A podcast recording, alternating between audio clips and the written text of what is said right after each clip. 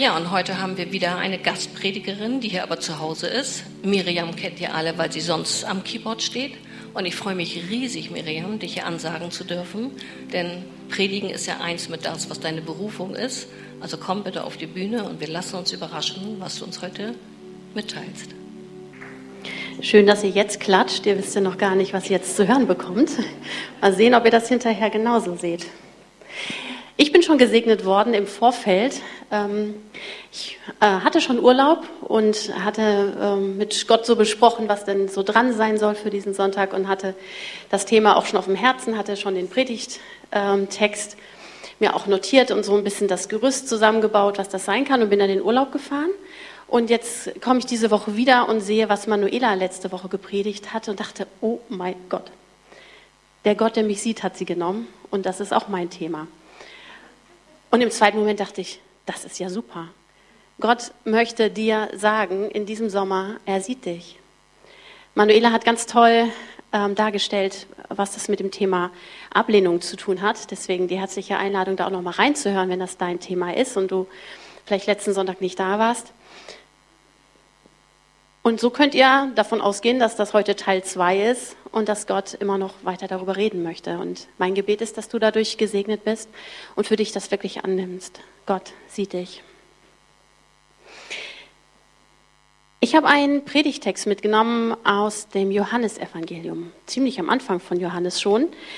Die Situation ist dort, äh, der ähm, Johannes der Täufer ähm, ist schon unterwegs und predigt ja über Buße und kündigt Jesus an. Und die ersten Jünger lassen sich von Jesus ansprechen und folgen ihm nach. Jesus selbst war noch gar nicht so richtig äh, publik, konntest du noch nichts über Instagram, äh, bei Instagram über ihn lesen oder hatte noch keinen eigenen YouTube-Kanal, ähm, war also noch gar nicht so populär. Aber immer da, wo er mit Menschen in Kontakt kam und er gesagt hat, folge mir nach, da haben sie das sogar gemacht. Und so ist es dann Andreas gegangen, der Jesus nachgefolgt ist, der hat gleich seinen Bruder Simon, der dann später Petrus hieß, mitgenommen. Und ähm, Petru, ähm, Philippus ließ sich von Jesus auch in die Nachfolge rufen. Und da steigen wir jetzt ein bisschen ein in unseren Predigtext Johannes 1 ab dem Vers 43. Als Jesus am nächsten Tag nach Galiläa gehen wollte, traf er unterwegs Philippus. Auch ihn forderte er auf, komm, folge mir nach. Philippus stammte wie Andreas und Petrus aus Bethsaida. Später begegnete Philippus Nathanael und erzählte ihm, wir haben den gefunden, von dem Mose im Gesetz geschrieben hat und den die Propheten angekündigt haben. Es ist Jesus aus Nazareth, der Sohn von Josef. Nazareth, entgegnete Nathanael, was kann von da schon Gutes kommen? Doch Philippus antwortete ihm, komm mit und überzeuge dich selbst. Für die, die sich schon länger mit der Bibel auseinandersetzen und vielleicht auch ein bisschen mit der Zeit, in der die ähm, ganzen Geschehnisse passiert sind, die wissen, dass die Situation im Land, sagen wir mal gelinde gesagt, wirklich schrecklich war für die Juden dort. Das Land war besetzt von den Römern und sie hatten da wirklich nichts zu lachen. Das Volk war arm, sie mussten Steuern abgeben, die meistens das überstieg, was sie eigentlich äh, überhaupt zum Leben hatten. Das heißt, ähm, sie mussten wirklich darum kämpfen, dass sie ihre Familien durchgebracht haben. Das Volk selbst war zerstritten, gerade in religiösen Fragen. Jeder hatte da so seine Meinung. Es gab Gruppierungen, die sich auch noch gegenseitig dann unter Druck gesetzt haben. Es gab immer wieder Aufstände, auch gegen die Besatzer, die mit harter Hand auch niedergeschlagen wurden. Ähm, das Verfahren Kreuzigung hat nicht nur Jesus kennengelernt, sondern auch andere. Das heißt, wenn man dort äh, über die Felder ging, durch die Straßen ging, konnte es passieren, dass man dort irgendwo am Straßenrand ein Kreuz aufgestellt gesehen hat, wo jemand hing und gekreuzigt war. Räuberbanden verunsicherten die Menschen auf dem Weg. Das heißt, das war keine schöne Situation. Und ähm, in dieser Zeit sagt Philippus zu Nathanael, ich habe den gefunden, der uns angekündigt worden ist. Wer ist denn da angekündigt worden? Ich habe euch ein paar Bibelstellen mitgebracht aus dem Alten Testament, wo es Prophetien gab, die den Retter angekündigt haben. Und da hat Nathanael anscheinend auch drauf gewartet, weil Philippus erinnert ihn daran. Wir haben das doch in den Schriften gelesen und den habe ich jetzt getroffen. Das heißt, Nathanael war belesen, hat sich vielleicht mit Philippus oder anderen da schon drüber unterhalten, dass sie wirklich gehofft und gefleht haben, dass dieser Messias, der Retter kommt, der sie aus dieser Situation im Land befreit und der ihnen den Frieden bringt. Und folgendes hat äh, Nathanael wahrscheinlich auch gelesen aus Hesekiel 34. Ich will meiner Herde einen einzigen Hirten geben, einen Nachkommen von König David, der mir einst gedient hat. Er wird sie auf die Weide führen und für sie sorgen. Ich, der Herr, werde ihr Gott sein. Und dieser neue David wird mitten unter ihnen leben und ihr König sein. Darauf gebe ich, der Herr, mein Wort. Ja, ich verspreche, ich schließe einen Bund mit den Israeliten und gewähre ihnen meinen Frieden. Die Raubtiere verjage ich aus dem Land, dann können die Menschen sogar ohne Angst in der Wüste leben und in den Wäldern schlafen. Ich segne sie und das ganze Land rund um meinen heiligen Berg. Zur rechten Zeit lasse ich heilsamen Regen fallen, damit die Bäume viele Früchte tragen und die Felder reich in Ertrag bringen. Ja, mein Volk wird vollkommen sicher in seinem Land wohnen. Ich zerbreche das harte Joch, das auf ihnen lastet. Ich rette sie aus der Gewalt ihrer Feinde, die sie jetzt noch versklaven. Dann werden sie erkennen, dass ich der Herr bin. Das gleiche lesen wir auch noch mal in Micha 5. Wie ein Hirte seine Herde weidet, so wird der neue König regieren. Sein Gott hat ihn dazu beauftragt, vom höchsten Herrn erhält er seine Kraft. Dann kann das Volk endlich in Sicherheit leben, denn seine Macht reicht bis in die fernsten Länder der Erde. Er bringt uns Frieden. Und als letztes noch aus ähm, Sacharja. So spricht der Herr, der allmächtige Gott. Ein Mann wird aus der Nachkommenschaft von David hervorgehen, unter dessen Herrschaft das Land wieder aufblühen wird. Er ist es, der, der meinen Tempel wieder aufbauen wird. Ja, er wird ihn bauen und er wird hohes Ansehen genießen, wenn er den Thron besteigt, um über sein Volk zu regieren. Dieses Bild und diese Hoffnung hat Nathanael getragen. Und da kommt nun sein Kumpel Philippus und sagt, den habe ich gefunden aus Nazareth. Und was sagt Nathanael? Yippie, lasst uns die Fahnen schwingen. Nee, er sagt, hä, aus Nazareth, was kann denn da schon Gutes kommen? Weil Nathanael stammte nämlich aus dem Nachbardorf, aus Kana. Und wie das so ist, man kennt ja die Dörfler aus dem anderen Dorf, gab es vielleicht auch ein paar Rivalitäten. Nazareth ist heute noch nicht eine wunderschöne Stadt, die man als erstes besucht, wenn man Israel bereist. Ähm, und Nathanael wird gewusst haben, also die moralische und religiöse Einstellung dort in Nazareth, also da kann echt jetzt nicht wirklich was Gutes bei rauskommen. Ist wie wenn Heidi mir sagen würde, Mensch Miriam, ich habe den gefunden, der die Lösung für den Nahostkonflikt hat, für den Ukraine-Krieg und für die Probleme in Deutschland. Hans Werner aus Tarmstedt, würde ich sagen, nee. Was kann aus Tarmstedt schon Gutes kommen? Entschuldigung für jeden Tarmstädter, der hier sitzt. Ihr sitzt am richtigen Platz hier in Lilienthal. Aber so ähnlich war das.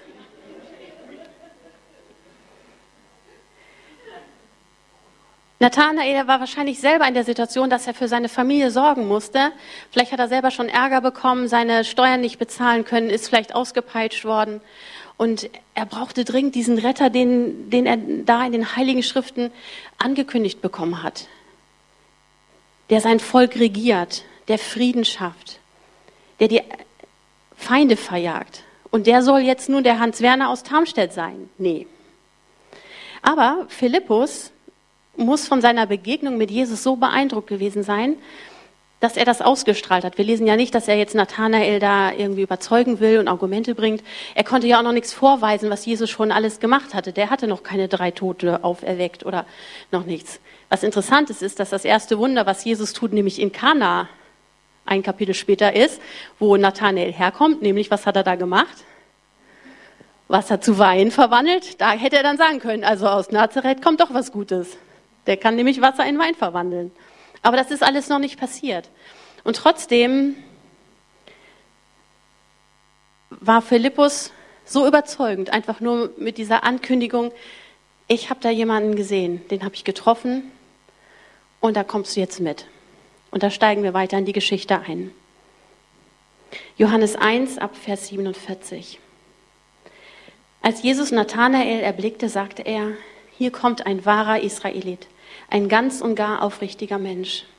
Nathanael staunte, woher kennst du mich? Jesus erwiderte, noch bevor Philippus dich rief, habe ich dich unter dem Feigenbaum gesehen. Rabbi, du bist wirklich Gottes Sohn, rief Nathanael, du bist der König von Israel. Die meisten von euch haben diese Geschichte bestimmt schon mal gelesen. Und das sind ja wieder nur ein paar Sätze. Die unterhalten sich kurz, aber das Ende dieses kurzen Dialoges ist, dass Nathanael sagt, Jesus, du bist dieser König, über den ich gelesen habe. Und da habe ich mich gefragt, was hat Jesus denn da zu ihm gesagt? Was hat Nathanael in diesen Sätzen, die Jesus zu ihm gesprochen hat, was hat er da gesehen und erkannt und erfahren, dass er mit Sicherheit wusste, Philippus hatte recht, das ist er. Hans Werner aus Tamstedt. Hätte ich nicht gedacht, aber ist er. Das Erste, was Nathanael wahrgenommen haben wird, ist, dass Jesus ihn wirklich ansieht. Der hat ihn wahrgenommen. Da kommt Nathanael auf ihn zu und er hat ihn angesprochen und er hat ihm so tief geblickt, dass er sagen konnte, Nathanael, das ist einer, der ist aufrecht, das ist ein wahrer Israelit. Ich war letztens in einem großen Kaufhaus hier in der Nähe und stand an der Kasse in der ersten Abteilung und habe bezahlen wollen. Und dann hat die Dame mich immer so intensiv angeguckt. Erst als ich meinen Pullover oder was ich da gekauft habe, hingelegt habe, dann als ich die Karte geben wollte, hat sie mir schön fein auf Wiedersehen und guten Tag und so gesagt. Und die hat mich immer so angeguckt, dass ich dachte, kennen wir uns? Muss ich da jetzt irgendwas zu sagen oder habe ich irgendwas im Haar oder keine Ahnung. Als ich in der anderen Abteilung noch was anderes gekauft hatte, hat die Dame dort an der Kasse das Gleiche gemacht. Die hat mich so offensichtlich wahrgenommen, dass ich dachte, okay, das scheint deren Werbestrategie zu sein, dass der Chef gesagt hat, also wenn da eine Kundin kommt und die bezahlt, dann guckst du die ordentlich an. Und dann, wenn du die Karte von der entgegennimmst oder den Kassenbon rüberreichst, dann guckst du die auch noch mal an, damit die merkt, du hast sie bemerkt. Und das habe ich bemerkt, das erzähle ich euch jetzt Wochen später noch. Aber wie oft ist das, dass wir aneinander vorbeigehen? Und oder jemand stellt uns einen vor, hier ist mein Kumpel auch sowieso, der heißt sowieso, habe ich in drei Sekunden schon wieder vergessen, weil ich dann weitergehe.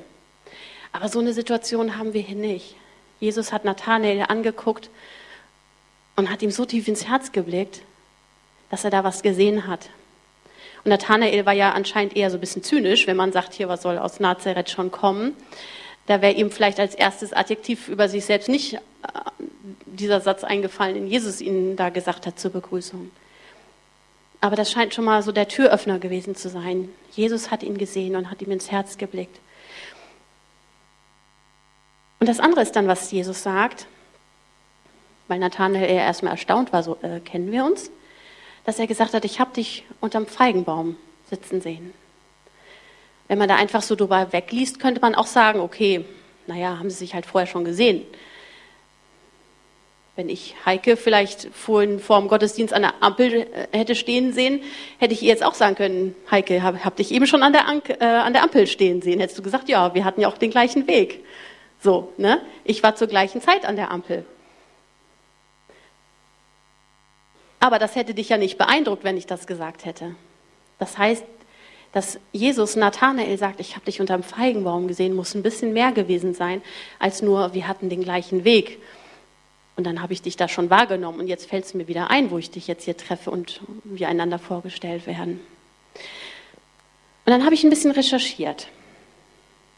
Ich hatte ja Urlaub, mein Studium ist vorbei, da hat man so ein bisschen Sehnsucht nach Wissen, obwohl man dann schon so viel Wissen angeeignet hat, aber dann, wenn man einmal was weiß, will man noch mehr wissen. Und dann habe ich gedacht, okay, vielleicht hat das ja eine tiefere Bedeutung. Dieser Satz, Halbsatz unter dem Feigenbaum sitzen. Und dann dachte ich, mal gucken, was ich da so finde. Weil das scheint das Zweite zu sein, was Nathanael überzeugt hat, dass Jesus wirklich der Retter ist, auf den er gewartet hat. Und äh, bei meiner Recherche habe ich herausgefunden, dass ähm, anscheinend die Rabbis zu jener Zeit diesen Ausdruck unter dem Feigenbaum sitzen dafür benutzt haben, um jemanden zu beschreiben, der über den Schriften brütet, nachsinnt, also Zeit mit Gott verbringt. vielleicht in so einen, an so einen persönlichen einsamen Ort geht, im Gebet ist, Gott begegnen möchte und fragend ist. Da habe ich jetzt keinen Beweis für. Da gibt es Leute, die sagen, das ist so. Ähm, kann ich mir gut vorstellen. Und wenn Jesus das damit gemeint hat, Jesus, äh, Nathanael, du bist ein aufrichtiger Mann und ich habe dich gesehen, dass du auf der Suche nach mir bist, dass du in meinem Wort forschst, dann kann ich mir gut vorstellen, dass das damit gemeint ist. Aber mir ist noch was Zweites aufgefallen. Wir sollen ja die Bibel mit der Bibel auslegen. Und dann habe ich das einfach mal eingegeben, ob, dieser, ob diese Phrase unterm Feigenbaum sitzen, ob das noch woanders in anderen Situationen vorkommt. Gibt es hier Botaniker unter uns, die auch eine Ahnung haben, was Feigen und feige Bäume überhaupt noch für eine Bedeutung haben? Oder Bibelkenner, die das schon gelesen haben? Feigen und Feigenbäume sind auf jeden Fall sehr oft erwähnt. Und sie symbolisieren oder sie tauchen in Situationen auf, wo es um Frieden und Wohlergehen geht, wo es um das neue Heil und ein Neuanfang geht. Und das ist meistens in Bezug auch auf Jerusalem, was auch in den alten Schriften bei den Propheten ja angekündigt wurde, dass Jerusalem zerstört wird. Und immer da, wo es darum geht zu beschreiben, dass Jerusalem wiederhergestellt wird, da werden meistens Weinstock und Feigenbäume auch mit erwähnt. Damit ihr mir das auch glauben könnt, habe ich da auch zwei Schriftstellen zu mitgebracht. Einmal aus Micha 4. Gott selbst schlichtet den Streit zwischen den Völkern und den mächtigen Nationen in weiter Ferne, spricht er recht. Dann schmieden sie ihre Schwerter zu Pflugscharen und ihre Speere zu Winzermessern. Kein Volk wird mehr das andere angreifen. Niemand lernt mehr, Krieg zu führen. Jeder kann ungestört unter seinem Feigenbaum und in seinem Weingarten sitzen, ohne dass ihn jemand aufschreckt. Das verspricht der Herr, der allmächtige Gott. Und auch aus 1. König, äh, 1. Könige 5. Zu Lebzeiten Salomos ging es ganz Israel und Juda gut. Von Dan im Norden bis Beersheba im Süden lebte das Volk in Frieden. Jeder konnte ungestört in seinem Weinberg arbeiten und unter seinem Feigenbaum sitzen. Und da habe ich gedacht, das ist doch echt ein starkes Bild. Nathanael kommt aus dieser Situation, dass er so dringend den Retter braucht. Für sich persönlich, für seine Familie, für sein Volk, für sein Land. Und da kommt jemand, der guckt ihm so tief ins Herz und erkennt erst ihn als Person und nicht nur das Schlechte, was er vielleicht gemacht hat, sondern das, was eigentlich in seinem Herzen ist, so wie er gerne sein möchte, aufrichtig. Und er sieht, außerhalb von der Situation, in der Nathanael und Jesus ja auch sich befunden hat, in diesem besetzten Gebiet, sagt er ihm, du, ich habe dich unter dem Feigenbaum sitzen sehen. Als Bild dafür, dass etwas wiederhergestellt ist, dass etwas wieder heile ist für einen Neuanfang. Und wie schade ist das, dass wir solche Sachen so schnell überlesen, oder? Das hat mir richtig Spaß gemacht, da nachzuforschen, weil ich dachte, wie tief ist denn diese Begegnung da gelaufen? Und da, das sind ja nur ein paar Sätze. Und ähm, das ist ja nicht das Einzige, was wir über Jesus lesen. Er ist ja den Menschen immer so begegnet. Der hat auch mal äh, klare Worte gehabt und gesagt, du sündigst hier, das machst du bitte nicht nochmal. Aber er hat auch gesehen, was in den Menschen drin ist. Und er hat sich Zeit genommen, er hat sie richtig angeguckt, so wie die Verkäuferin mich da in dem Laden. Der hat richtig hingeguckt. Unser Predigtext ist noch nicht ganz zu Ende. Teil 3, Johannes 1, ab Vers 50 noch. Jesus sagte, das glaubst du, weil ich dir gesagt habe, dass ich dich unter dem Feigenbaum sah. Aber du wirst noch viel größere Dinge zu sehen bekommen. Und er fuhr fort, ich sage euch die Wahrheit. Ihr werdet den Himmel offen und die Engel Gottes hinauf und hinabsteigen, sehen zwischen Gott und dem Menschensohn. Das heißt, das war erst der Anfang. Und Jesus hat Nathanael gesagt, jetzt hast du erkannt, wer ich bin, aber ich werde dir noch mehr zeigen, wer du bist, wer ich bin und was wir hier zusammen rocken können. Und dann hat er sich an die Umstehenden gewandt. Das heißt, diese Verheißung, größere Dinge zu sehen, die galt auch den anderen Jüngern und die gilt uns auch heute. Jetzt wieder hier die Bibelkenner unter uns. Das Bild von den Engeln, die hoch und runter laufen und hinabsteigen. Wo haben wir das schon mal gehört, gelesen und ge erzählt bekommen? Bei Jakob. Genau, das ist die Jakobsleiter. Jakob als Stamm, einer der Stammväter von Israel hatte einen Traum, habe ich euch auch mitgebracht. 1. Mose 28. Während er schlief, also Jakob, hatte er einen Traum. Er sah eine Treppe, die auf der Erde stand und bis zum Himmel reichte. Engel Gottes stiegen hinauf und herab. Oben auf der Treppe stand der Herr und sagte zu ihm, Ich bin der Herr, der Gott Abrahams und Isaaks. Das Land, auf dem du liegst, werde ich dir und deinen Nachkommen geben. Sie werden unzählbar sein wie der Staub auf der Erde, sich in diesem Land ausbreiten und alle Gebiete bevölkern. Und durch dich und deine Nachkommen sollen alle Völker der Erde am Segen teilhaben. Du wirst sehen, ich stehe dir bei, ich behüte dich, wo du auch hingehst, und bringe dich heil wieder in dieses Land zurück. Niemals lasse ich dich im Stich.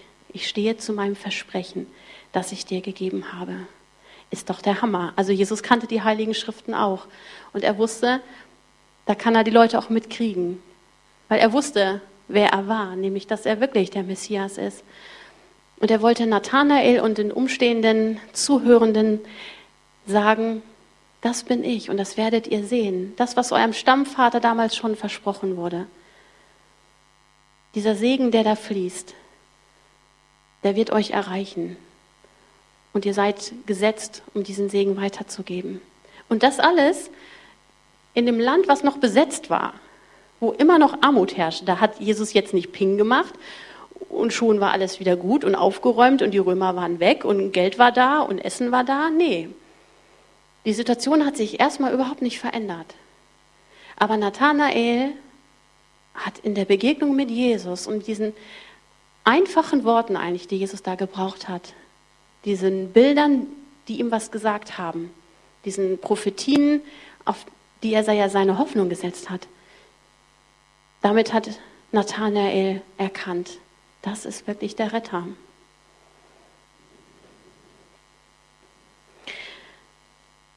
Was heißt denn das jetzt für uns heute? Ist ja erstmal eine nette Geschichte, da kann man jetzt so einiges rein und rauslesen, wie man das möchte.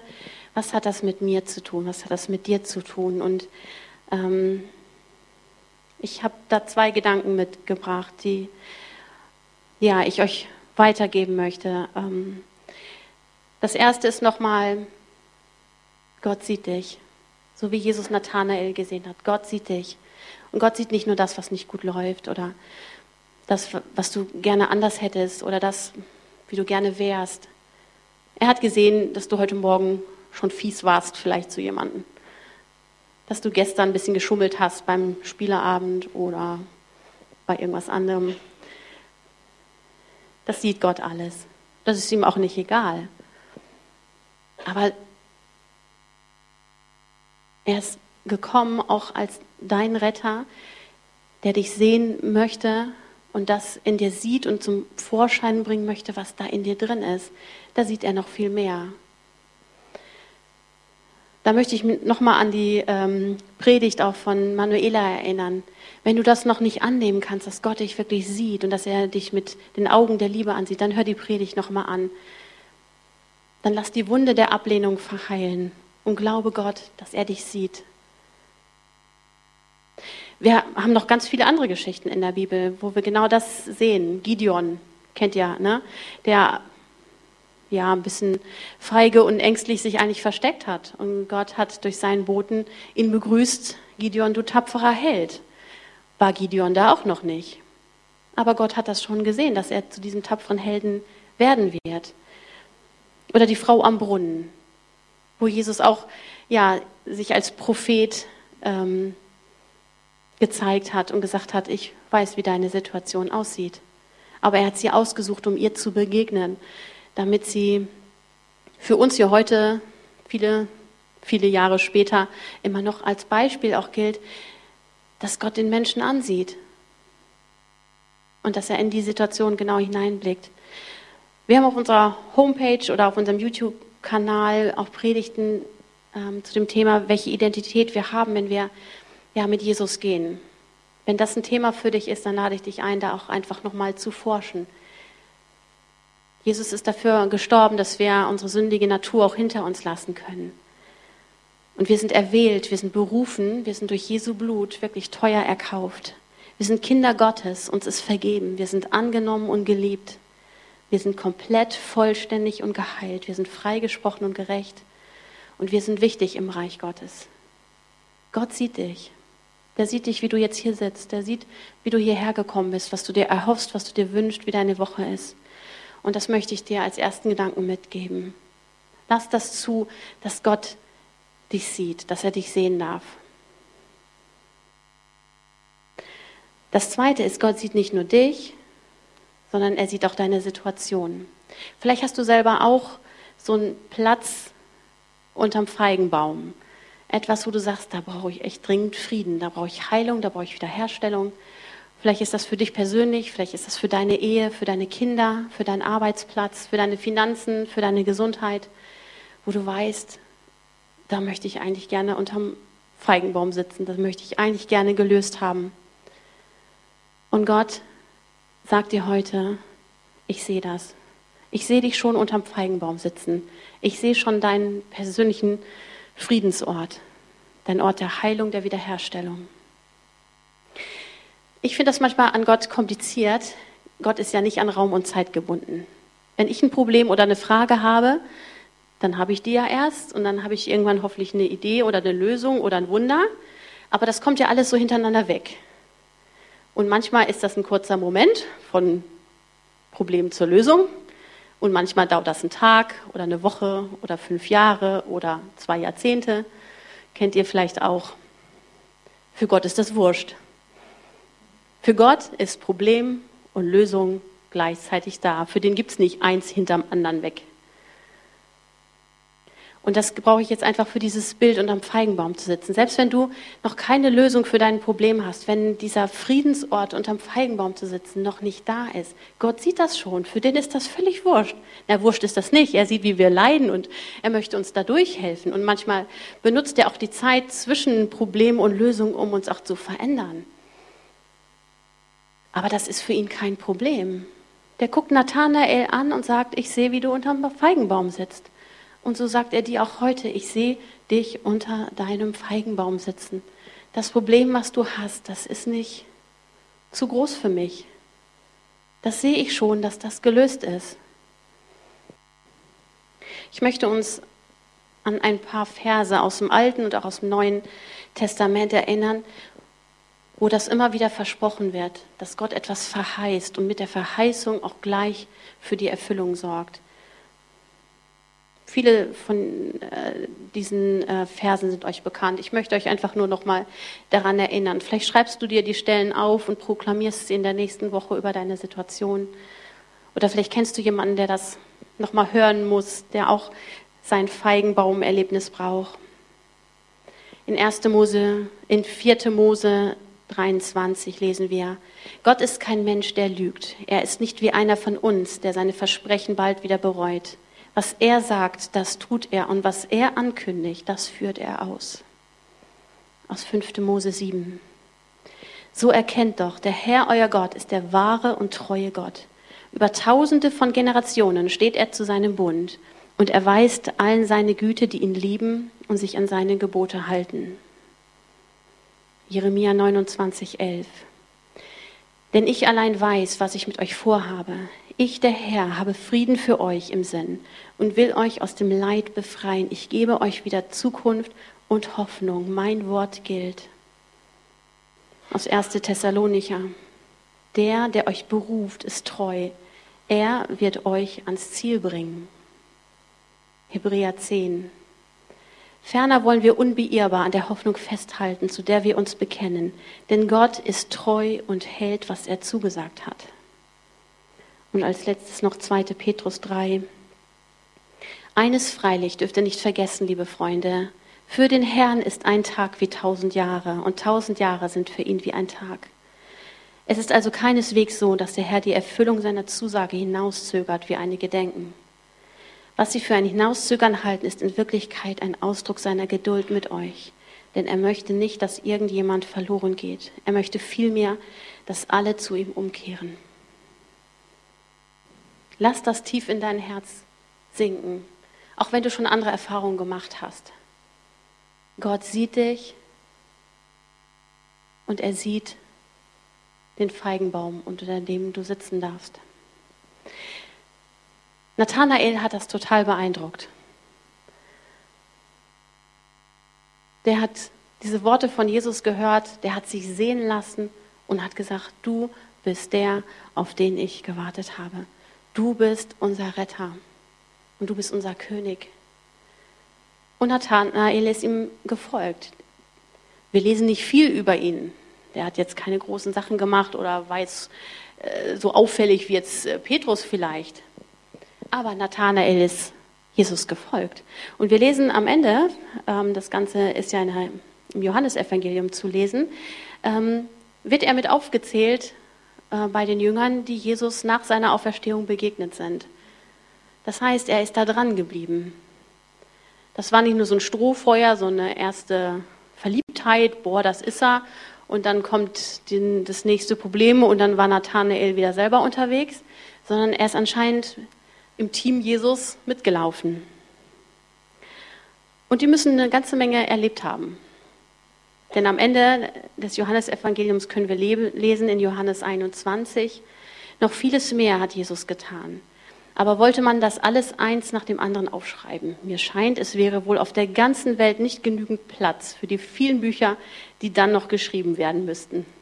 Wusste ich auch nicht mehr, dass so ein Satz in der Bibel steht.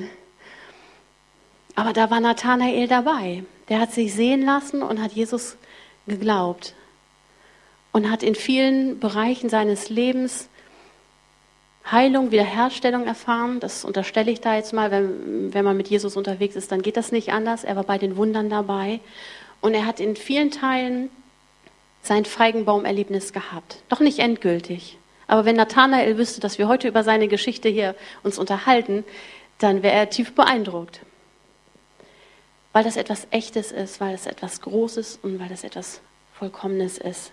Jesus zu begegnen, sich sehen zu lassen und zu glauben, dass er tiefer blickt. In uns hinein, aber auch in unsere Situation. Deswegen ist heute meine Einladung an dich. Lass dich von deinen Vorbehalten und Vorurteilen nicht aufhalten, Jesus zu begegnen. Sag nicht, was soll denn aus Tarmstedt kommen? Nee, da kommt was Gutes. Da, wo Jesus herkommt, da gibt es was Gutes und das bringt er mit für dich. Lass dich von Jesus anschauen, auch wenn es mal weh tut, auch wenn es heißt, Buße zu tun und umzukehren. Glaube, was er in dir und für dich sieht. Erlebe große Dinge mit ihm. Und dann sei ein Philippus, der jemand anders erzählt, du, ich habe da jemanden gesehen und kennengelernt, den brauchst du auch. Amen. Das Lobpreisteam kann schon mal nach vorne kommen. Ich möchte euch herausfordern, eine Entscheidung zu treffen. Das ist ja immer nett, wenn man so eine Predigt hört und dann findet man das eine gut und das andere vielleicht nicht so gut und dann vergisst man wieder irgendwas. Manches schreibt man sich auf und möchte dann da vielleicht nochmal drüber nachdenken, das vergisst man dann aber wieder. So soll das heute nicht gehen. Wenn du dir gleich auf die Füße getreten fühlst, macht das nichts. Das ist jetzt heute mal so. Kriegst du schon hin. Ich möchte dich nämlich fragen, ob ich dein Philippus, deine Philippine heute sein darf. Vielleicht bist du hier und warst schon auf der Suche und brauchst auch diesen Retter. Dann möchte ich dich heute einladen. Komm zu Jesus. Ich habe den kennengelernt und ich kann dir sagen, das ist er wirklich. Der Sohn Gottes, der dich persönlich retten möchte, der dir vergeben möchte und der dir ein neues Leben schenken will. Aber vielleicht bist du auch jemand, der diese Entscheidung schon mal getroffen hat. Vielleicht warst du schon im Team Jesus eine Zeit lang. Auch hier mehr in der Gemeinde vielleicht auch unterwegs.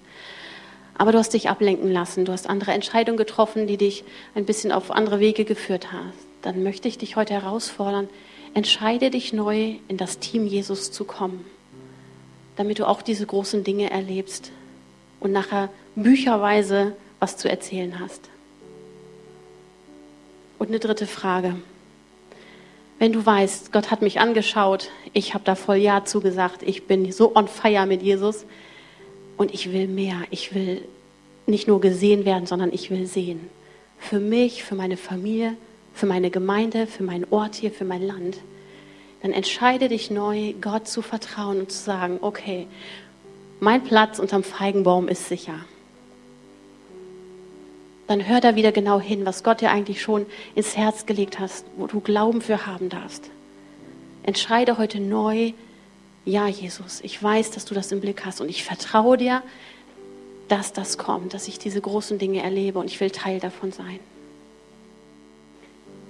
Wenn du also zu Gruppe 1, 2 oder 3 gehörst, dann lade ich dich ein, jetzt aufzustehen, weil ich möchte für dich beten, dass der Himmel sich über dir öffnet.